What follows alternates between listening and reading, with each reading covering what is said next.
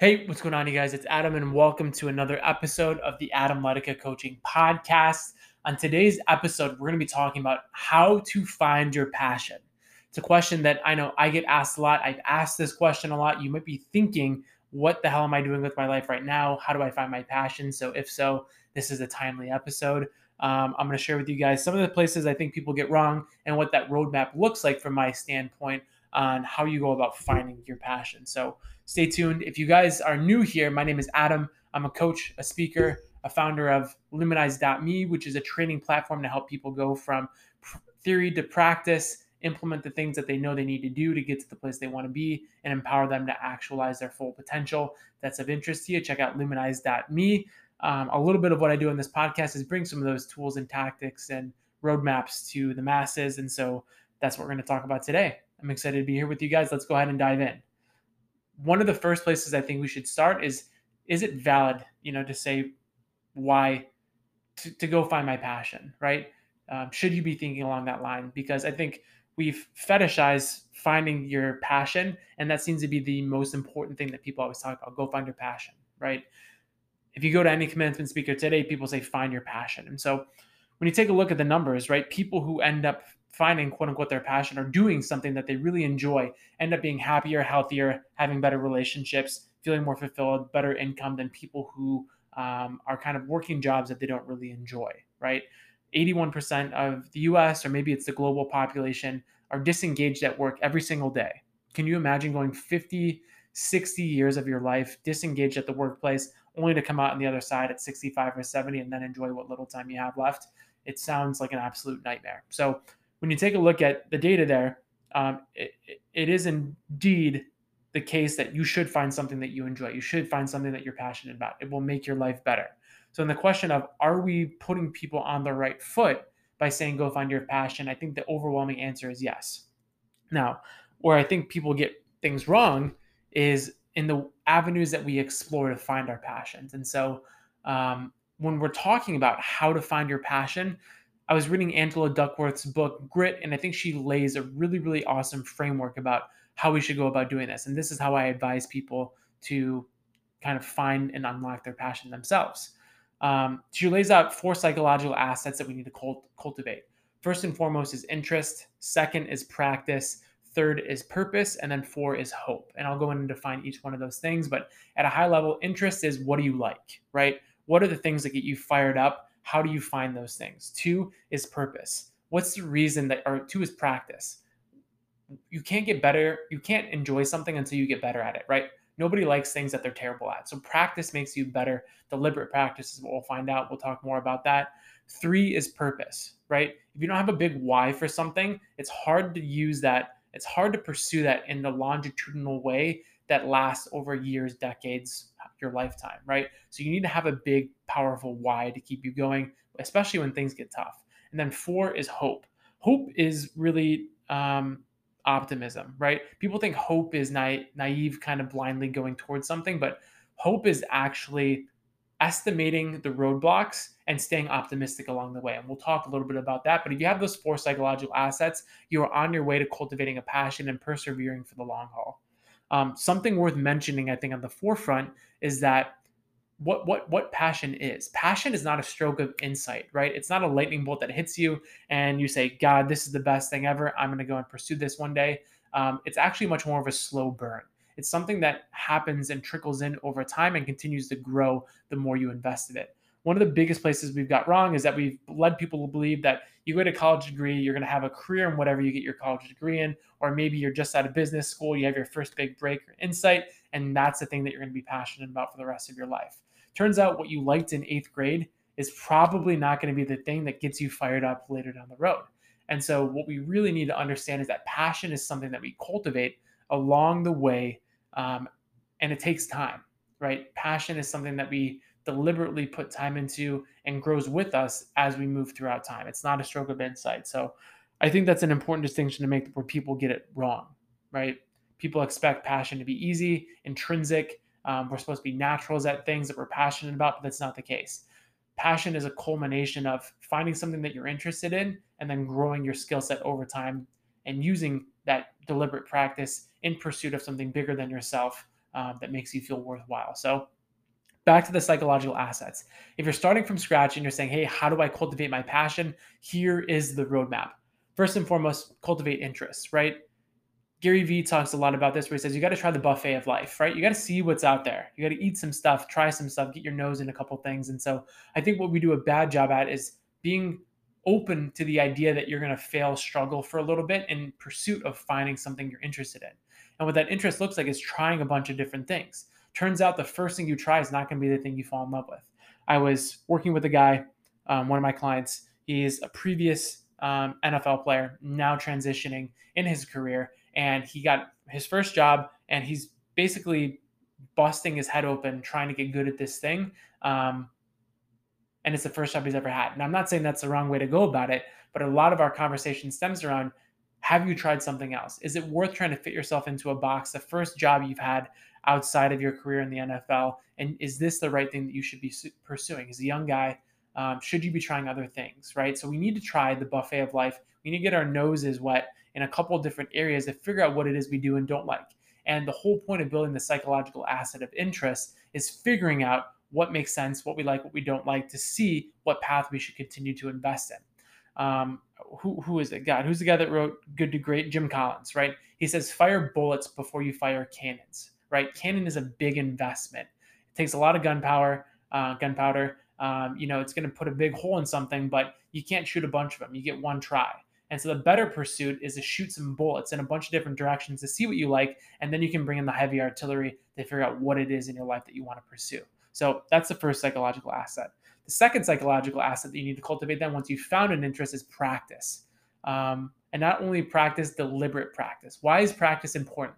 Well, if you're not good at anything, you're probably not going to pursue it, right? If you suck at something, it's probably not going to be very much fun to show up every single day, especially when it gets hard, right? When things get hard, uh, it's going to be easy to bow out because you know you're not very good at something you're not seeing the results that you want so practice is super important because what happens is you turn that into a self-fulfilling prophecy that makes you want to try harder and harder and the harder you try the better you get for example let's say you are a door-to-door door-to-door salesman right you go up and you don't think you're very good at it your confidence isn't very high you go to the door you knock on the door and you tell them hey you know do you want one of these things you say they say no you pack up your shit, you go home, and you're like, God, I suck at sales, right? You're not getting very good results. You're in a bad mindset. You go to approach it the next day, and how do you think you're feeling? You're probably feeling worse than you before. And so you put in less effort. Less effort gets you less results. Less results uh, puts you even more of a slump from a confidence standpoint, and you get worse and worse and worse until you quit. Now, on the opposite spectrum, you have really great beliefs, right? You feel really, really confident about something. You're really, really interested in this thing. You take tons of action. You get great results. That reinforces your confidence. You get better and better and better until finally you're so um, dedicated to this thing because of the great results that you're getting that your interest grows more and more because you're getting better and better. That's the beauty of practice. Now, it's not just blind practice, right? You can't just show up on a bunch of doors and hope you get better. That'll happen in the beginning, right? Um, in the beginning, you'll have massive, massive gains, but then you'll hit a plateau and what happens is deliberate practice. You need to have a deliberate practice on certain skill sets that will end up getting you better than anybody in the field. And that's what sets you apart. Malcolm, Malcolm Gladwell talked about the 10,000 hour rule when he studied great people. Um, when we think about people like um, Mihai Csikszentmihalyi, who wrote Flow, when we think of Anders Ericsson, who wrote Peak, uh, Anders Ericsson, who wrote Peak, um, what they all found in common was that it wasn't enough just to show up. You needed to put deliberate practice in something in order to get better at it. And so, deliberate practice is just the art of picking something really minute, something really intentional, setting a goal around it, and then becoming actionable towards that thing. So, for me in my practice, something I've really worked on is my speaking, right? I went to Toastmasters. I work on my enunciation. I work on making my voice more um, I don't know, sometimes I just go deep and try and get really wisdomful, right? I look at people like Tony Robbins and people who are great speakers, they cultivate their voice in a really powerful way. And so for me, that's something I've spent a lot of time on. For you, maybe it's your coding skills, maybe it's your specific style of art, whatever it is, put deliberate practice into something. That way you get better at it, you get more confidence, better results, and you want to do more and more of it the third psychological asset that we really need to cultivate, cultivate is going to be purpose, right? And we're going to come back to purpose when we talk about setting up a hierarchy of goals, but purpose is really, really important because what we find is that things that sustain people that sustain have a mission bigger than themselves that allows them to stay focused on whatever it is that they're doing when things get hard versus people who are just completely self-focused, right? It's more or less that idea that you need a big why to overcome whatever opposition you're going to face on the road to becoming great. Um, cultivating a passion is difficult. And if you're not doing it for something bigger than yourself, um, the chances of you succeeding are very, very low.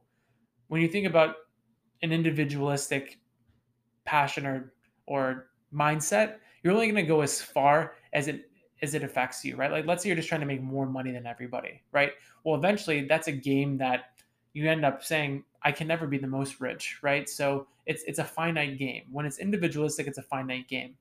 When it's about something bigger than yourself, you show up every single day because you know people are counting on you to show up, and that makes it worthwhile, right? It's not so much as finding a means to an end, it's a means within itself to show up and play the game well when it's something bigger than yourself, when it's about your community, your partner, your family, um, you know, whoever it might be, the, the people that you are working for, or working with, or you're employing. Having a big why, a big juicy reason to show up every single day is what's going to help you show up and do the practice when things are not exciting, when things are really, really difficult. So that's a really, really important asset. So I really encourage people to figure out what their why is, and we'll come back to that. Lastly, the fourth psychological asset is hope. So hope, in essence, is not the naive the naive, what would we call it?